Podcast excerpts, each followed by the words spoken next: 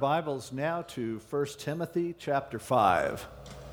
Moving through 1st Timothy, we've come to chapter 5, and we'll look at the first couple verses here in 1 Timothy 5. Paul tells Timothy, do not rebuke an older man. The older I get, the more I like this. But exhort him as a father, younger men as brothers, older women as mothers, younger women as sisters, with all purity. Paul, in talking about relationships in the body of Christ, is here utilizing the metaphor of the family. And the family was one of God's greatest creations. It was one of his greatest ideas. When he created the world, he made everything and he said it was good, except there was one thing that he saw that wasn't good. And he said, it isn't good that this guy I've made should be alone. And so he created a helpmeet, a partner to go with him. And the plan was for them to multiply and have a family and to begin that process of just fulfilling all that God had for the earth. And when you think about it, it was a great idea to have people who need each other, who are connected to each other, who depend on each other, can look out for each other. They know that they are a part of each other, and to have children who will then carry on and perpetuate all that you establish. And it was certainly a glorious idea. God felt it was so good that he later used the family as the primary metaphor in many ways for the church to establish how we are to relate to each other. In fact, family was so important that God used the picture of a father and a son to exemplify his own relationship within the Trinity. He used the metaphor of marriage to describe the kind of relationship that God wanted to have with his people. Now, unfortunately, it's hard for us to get a handle on some of this because we see in our society that the family unit has deteriorated. The image of what family ought to be is so far removed from God's original intent and design that to talk about treating each other as family for many is something that is hard to relate to at all. And people nowadays like to talk about how, the family is under attack, the family has been assaulted, we're losing the sense of family, and I would agree with all of that. But usually when that's said, it's referring to the fact that, boy, families aren't what they used to be back in the 50s, back in my day. That just through these last 50 years or so, family has just been devastated and destroyed. But a lot of that is, frankly, an illusion. I mean, our image of family might be like Leave It to Beaver. That's still popular in reruns because, that's what a family ought to be. I hate to shatter your world, but Leave It to Beaver wasn't real. Those weren't real people. That was the story. In real life, Barbara Billingsley, Hugh Beaumont, Tony Dow, and Jerry Mathers, the Beaver, well, they were all divorced. None of them could stay married.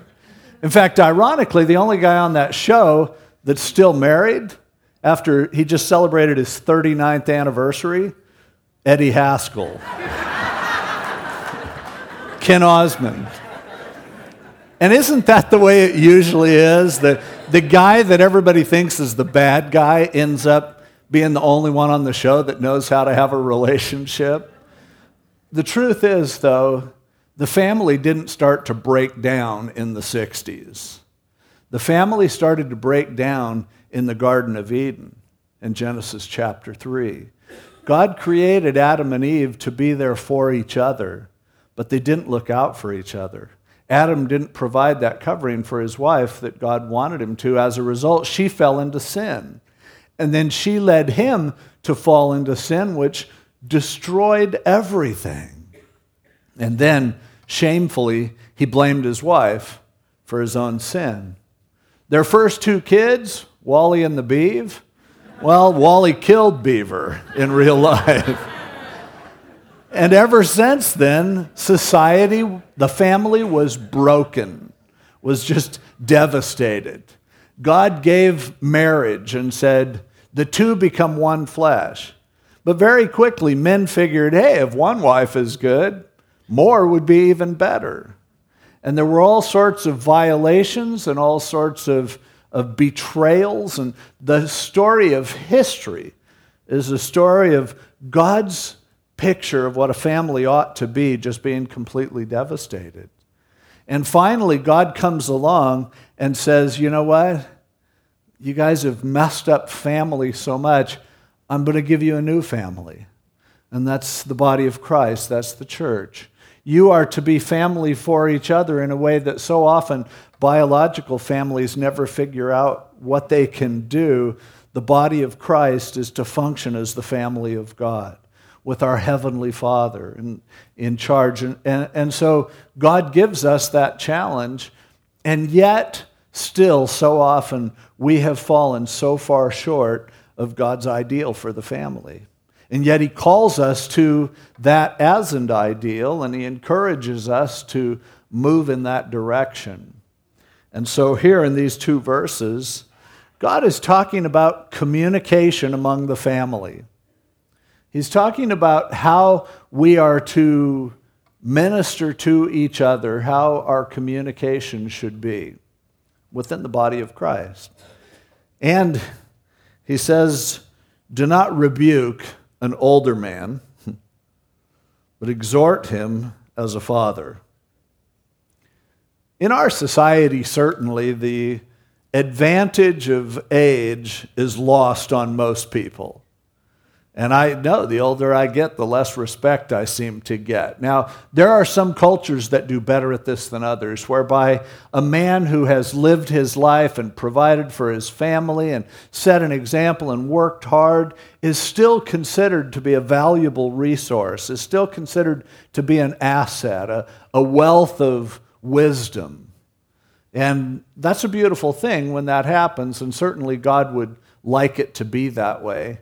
So often we don't look on old people that way. We see, an old man as just being kind of obsolete, because knowledge is increasing so much that everything that I have learned in my life is just a fraction of what there is to know now. And the truth is, though I've had a lot of experience in my life, I can't remember a lot of it, and I get it kind of confused, and as a result, old men are seen as those who are sometimes just wearing out. But Paul is here talking to Timothy, a man who he had just encouraged earlier to not let people look down on his youth. And he said, don't let people look down on your youth, but be an example. But for you, don't you look down on old men. Respect them in the way that it was designed to be. I think of from the beginning. Old men, before the flood, people lived a long time. And guys like Adam lived like 900 years, over 900 years, 950 years. Methuselah lived 969 years. So much of what was passed down to generations was passed down by old men who in those days were really old, and they could tell what had happened and share those stories and communicate those values and those experiences. And God set that up for a reason. But when people just showed that it was hopeless and they weren't going to have that kind of respect, horrible things that happened to Noah right after the flood, for instance, from his own family. And it started to break down, and so God mercifully gave us a life that doesn't last as long as it used to. But here Paul is telling Timothy, you are to see older men as being objects of respect and appreciation. And not just your own father, others as well, others who have been there for you or have been there for others. And this is something that we need to learn as a church, as a people, to see older people and appreciate what they have to offer. Yes, there are some things that they can't do any longer. There are some things that they aren't as good at. You might have to help them get their computer restarted. But on the other hand, there are things that they have learned and experiences that they have, and we should be the type of people who want to listen to that, who want to benefit from that. And so he says, have a relationship with older men as God would have you to relate, in the best sense of the word, to a father. And then he says, younger men as brothers. Don't look down on youth, but see them as your brother. If they're younger than you, less experienced than you, see them as your little brother. See them as someone that you have an opportunity to influence, to encourage, and to help. Now again, depending on the kind of relationship that you had with your brother, this might be hard to get your head around, but the bond that God intended brothers to have, standing back to back against the world, defending each other, protecting each other, encouraging each other, cheering each other on. He said every young man in the church you should see as that kind of a relationship, as that type of a connection and an appreciation. And for those older women, see them as mothers. See them as being ones who have, again, like the old men, paid their dues, lived their life, learned lessons. Those who fed you when you couldn't feed yourself. Those who changed your diapers. Those who believed in you when no one else did. Those who laid their own life down so that you could be able to be someone and have something and be there. Those who sacrificed for you, not just to your own mother, but to every older woman who's around. And he's going to talk a lot about widows.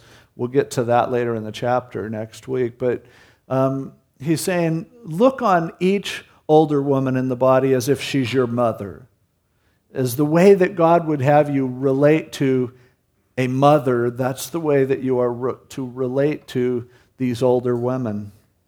And then for the younger women, see them as being your sisters with all purity in a really clean way.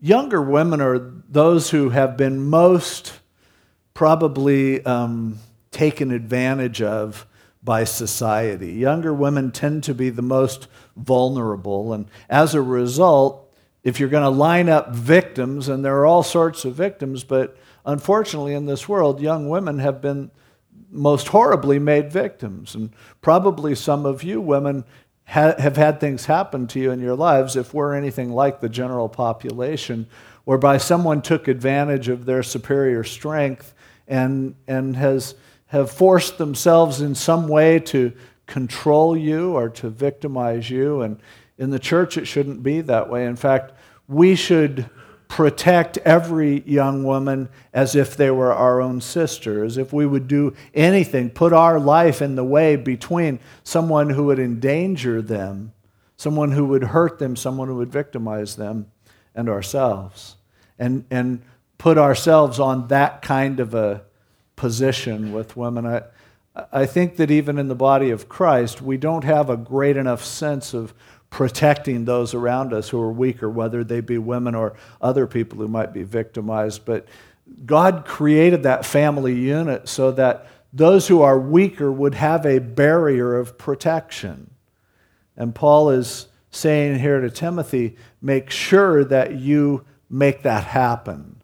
Make sure that you are one who would protect those who are weaker. And again, to look at a woman as being your sister and to maintain a pure relationship with her. Because women, when they're younger, tend to have something that there are some strong, evil people that want what they have. That's what makes them such a target of predators. And he says, don't you look at a woman in an impure way. I don't care whether she's your sister or not. Look at her as if she is, and that you want the best for her, and that you look at her in a way that's clean and pure and helpful and encouraging. Every young woman should feel that she's surrounded by big brothers when she's in the assembly of the believers. And so he talks about these relationships, but the two words that he uses to describe the plus and the positive and negative side of these relationships, what he's really talking about is communication. And notice that he says, don't rebuke, but exhort. And in each of these four relationships, he is offering the possibility of two different types of communications with each of these demographic categories, with each of these relationships. Do not rebuke, but instead make sure that you exhort. These are two interesting words, and for a lot of people, they might see rebuke and exhort as being kind of the same thing, but they're very different. The word for rebuke here is the word epipleso. It's a word that means, it was a word that was used in fabricating metal. The word literally means to beat upon or to beat down. It's a word that refers to when a blacksmith or a metalsmith would take a piece of metal and want to form it, and so they would beat on it repeatedly over and over again and form it over a shape that would then mold and shape it to what the person wielding the hammer and the heat would desire. And so he's saying, don't beat on people. Don't repeatedly pound them. Don't forcibly try to mold and shape them as if they are a piece of metal that is there just for your fabrication. But, he says, exhort. Now, a lot of times we use the word exhorting, and it sounds an awful lot like a beating down. But the word exhort, I've shared this with you many times in the past. This word comes up in Scripture so much, and it's a beautiful word. It's the word parakaleo. It's the word that means, kaleo means to be called, and para means alongside. And it's a word that means to be called alongside someone. The idea is to encourage. The idea is that when someone needs you, that you will be there for them, standing by their side, your arm around them, pulling them in close, and telling them, hey, you can do this. I'm going to stick with you. I'm going to be with you, and we'll walk through this together. It's the word that's used as a name for the Holy Spirit, the parakaleo, the comforter, the encourager, the one who comes alongside to help you. Now, it is day and night, the difference between encouraging or exhorting someone as a parakaleo and rebuking someone, beating them down, epipleso, with someone in a relationship. And understanding the difference, and then making sure that your communications with those in your family and with those in the family of God is more toward exhorting than rebuking is what Paul is trying to get through to Timothy here. And it's easy to fall into rebuking, isn't it? Because most people who rebuking start out meaning well. You see someone messing up and you think, I've got to fix them. I've got to force them to do what's right. I see what's good for them, and now I just need to mold and shape them. Many people get married with the expectation that this is a fixer-upper project, and I think with enough beating on this person, they'll actually become worthwhile. And that's the way some of us approach child rearing. That's the way some of us are as a friend, and unfortunately, I'll tell you something, from an awful lot of pulpits, you get a lot more beating down than encouraging and being called alongside. And Paul here is addressing an elder, a pastor. And so starting with him, saying, make sure that when you are talking to people, that you are not beating up those old men for their frailty in their old age. You're not beating up those young men because of their youthful foolishness or enthusiasm. You're not beating up those old women because it's so easy to apply guilt to them. You're not beating up those young women because they're vulnerable. He says, no, you are to be called alongside to encourage. You are to be exhorting as a partner, as a friend, rather than rebuking as a superior. And there is a night and day difference, and you know the difference because every day you probably get a taste of both. I hope you get a taste of exhorting, but I know that the world is out to beat you up, and so you know what it's like to be crushed, to be pounded down. You know what that kind of ministry feels like. The difference is profound. Now, consider the prefixes on both of these words. The prefix for exhort is the word para. It means to be alongside. The prefix for rebuke is the word epi. It means to be upon something or on top of something. So, how are you talking to your family? And how are you talking to members of the body of Christ, others that God brings upon your path? If you are talking down at them, that would be categorized as rebuke. If you're coming off as if I am superior to you, I am more experienced than you, and thus you just need to listen to what I have to say because I'm above you, rebuke. If you are coming alongside someone and saying, I know exactly how you feel. I know what you're going through. I understand. And I'm with you. I'm behind you. I'm on your side. That is exhorting. Now, you might go, but come on. I mean, look at God. God tells us all kinds of things as being the one who is high and above us. Doesn't God talk down to us? Not at all. In fact, if that's what you think, you don't understand the meaning of Christmas, because God wanted to help us, and he knew the only way he could do it is by becoming one of us.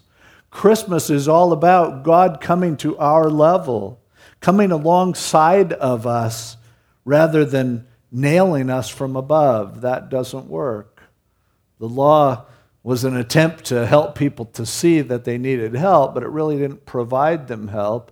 Help was provided by the Lamb of God who came to take away the sins of the world. He became a man on Christmas. The Word became flesh and dwelt among us. And effective ministry is always that. As soon as we are coming off like I am better than you, I'm smarter than you, I'm bigger and stronger than you, we've entered into a rebuking. And it can happen in all of these relationships, by the way. That superiority. Because a young person can make an old person feel marginalized and devalued because of what they don't know or can't do. An older person can make a younger person feel inferior because of their lack of experience. They haven't proven anything yet. In either case, talking down at someone will never help them. It's only coming alongside people that can help them. And that's why when Jesus came down and lived with the people, he said, it's going to be even better for you because I am going to send the parakaleo, the comforter, and he's going to actually live in you. And when he comes upon you, it's from within. He's a part of you. He'll be living with you, speaking to you, and so I will be with you always in the presence of the Holy Spirit in your life. That's how he does it. He's there with us. He's not over and above us, trying to beat us into submission. It's not on top of, it's alongside. Now, it's also interesting, look at if para is alongside. The other half of the word for parakaleo is kaleo. It means you're called. To help someone, you really need to be asked. They need to give you permission to do that. The Bible says that God will give the Holy Spirit to those who ask.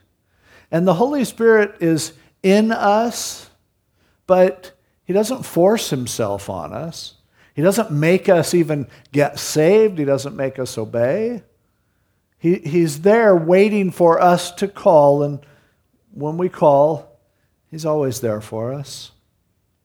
As opposed to someone who isn't asked and just volunteers their help. Most of the time, we don't appreciate that. I sometimes have people who want me to go minister to somebody else. I had this week, a friend of mine who's a pastor up north emailed me and said, hey, there's a girl from my church who's down there near you. Her dad's in the hospital. Could you go by and visit him?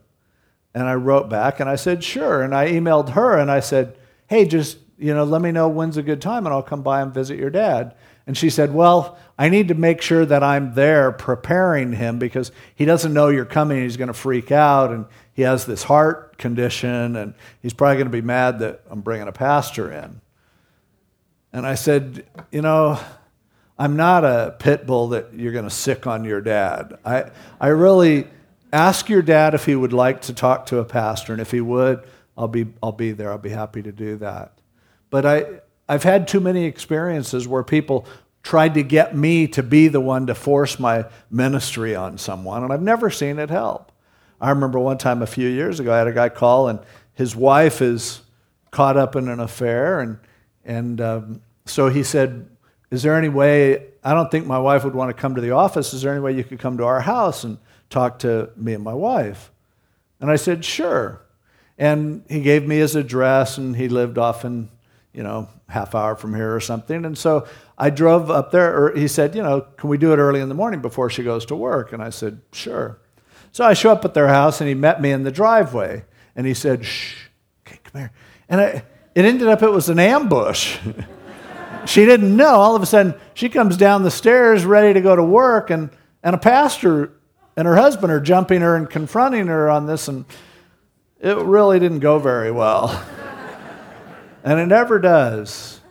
Now you go, but there are people in my life who really need to be corrected, and I see it and I need to do it. Well, then what you need to do is live the kind of life and establish the kind of relationship that those people want your help. If people aren't asking for help, you're not going to help them, whether you want to or not. You will just be intruding on them, forcing yourself on them, and exhortation, comfort, is waiting until you're invited into a situation. And then, whatever I can do to help, I'll want to do it. A lot of people sit around and just are waiting for someone to come to them to minister to them. Nobody ever calls me. Nobody ever checks up on me. Well, maybe we don't want to be like, Jehovah's Witnesses banging on your door and bugging you. So, hey, how about asking? How about saying, a little help here? And then, sure, people will be glad to come alongside you, but ministry, when it's done properly, is at request. It's not something that's just that you're forcing on people. That's not how it works. That's rebuke. That's not exhort.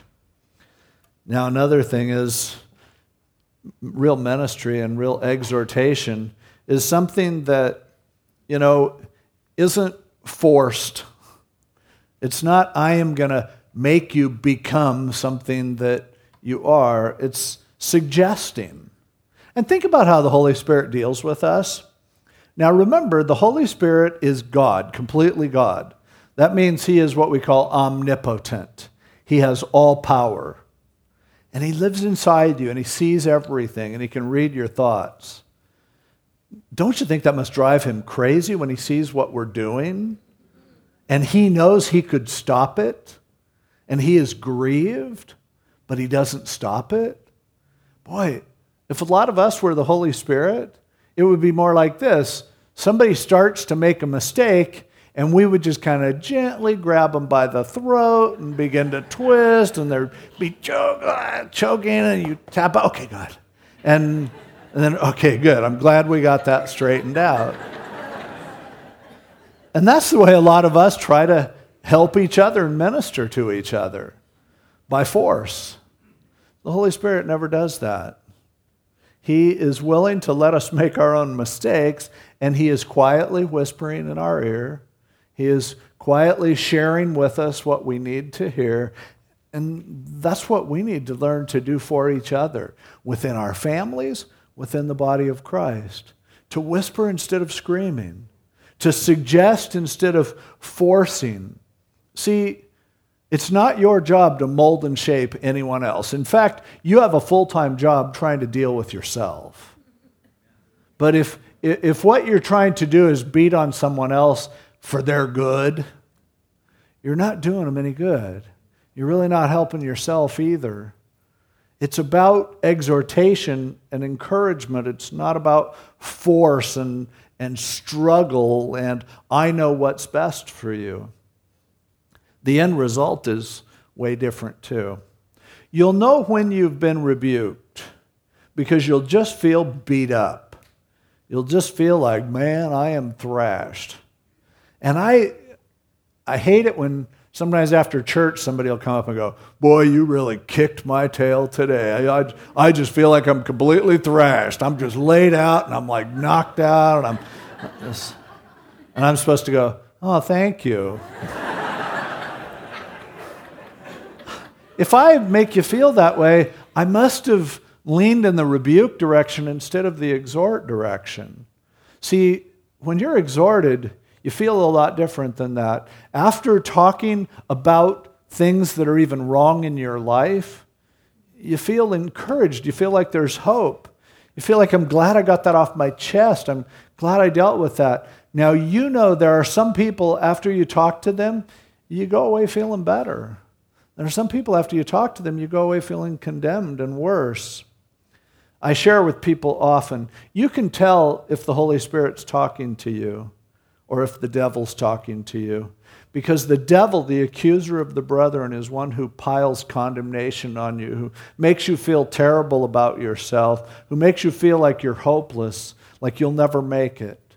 When the Holy Spirit talks to you, you feel encouraged, you feel edified and built up and lifted up. And it's comfort instead of that, condemnation. There is therefore now no condemnation for those who are in Christ Jesus. Condemnation never comes from God. He doesn't do that. Unless you ultimately reject him, and then the day will come when you're stuck and all you have left is your own condemnation because he's done everything he can do and you've rejected what he's done for you. But on a day-to-day basis, don't you want someone who does what the Holy Spirit does? Who kind of lets you do what you're going to do, calmly makes suggestions to you, sets an example to you, will be with you no matter what, will be alongside you, will never leave you or forsake you.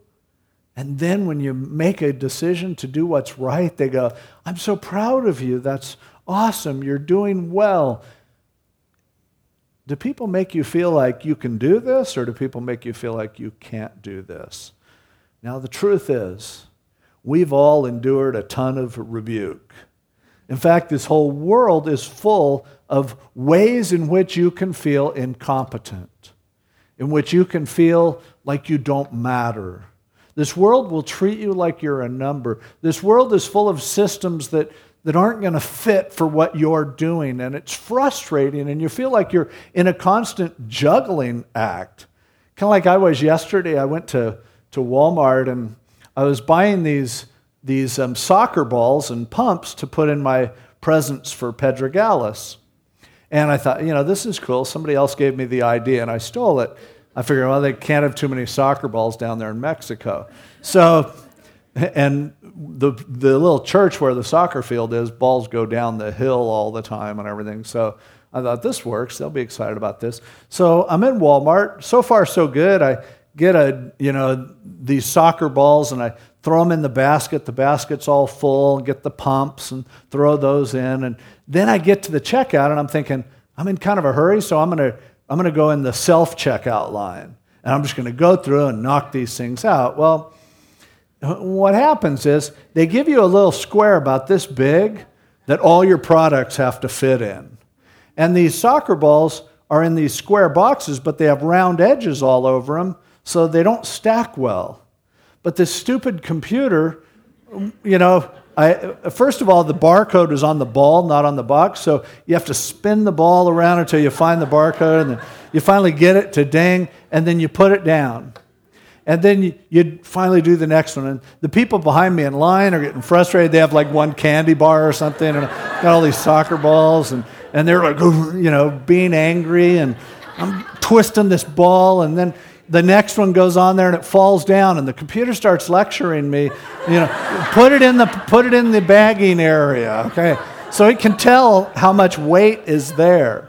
So after about 5 or 6 of these balls, I'm balancing them, I'm juggling these balls, leaning them up against the kind of cash register. I'm holding them with one arm while with the other hands I'm rotating the next ball to find the barcode, and I'm pushing buttons with my knee, and these things are just crashing down it. Well, that's what life does. You know, that's not just Walmart, that's life. And it beats us up.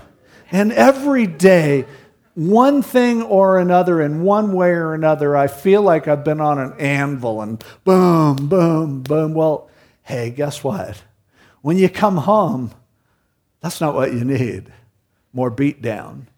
You come home, you need to relax. You need to be encouraged, exhorted, comforted. You need to be told, hey, you can do this. You know, you can get up and go do it again tomorrow.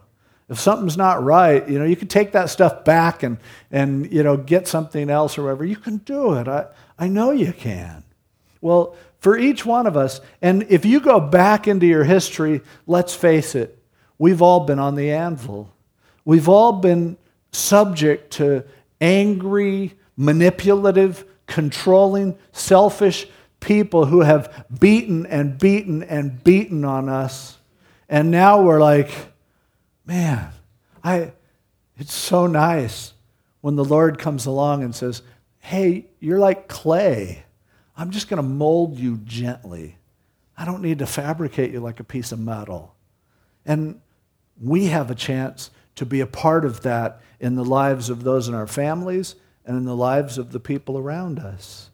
And this week, I pray that you'll consider what comes out of your mouth, how you're communicating to others.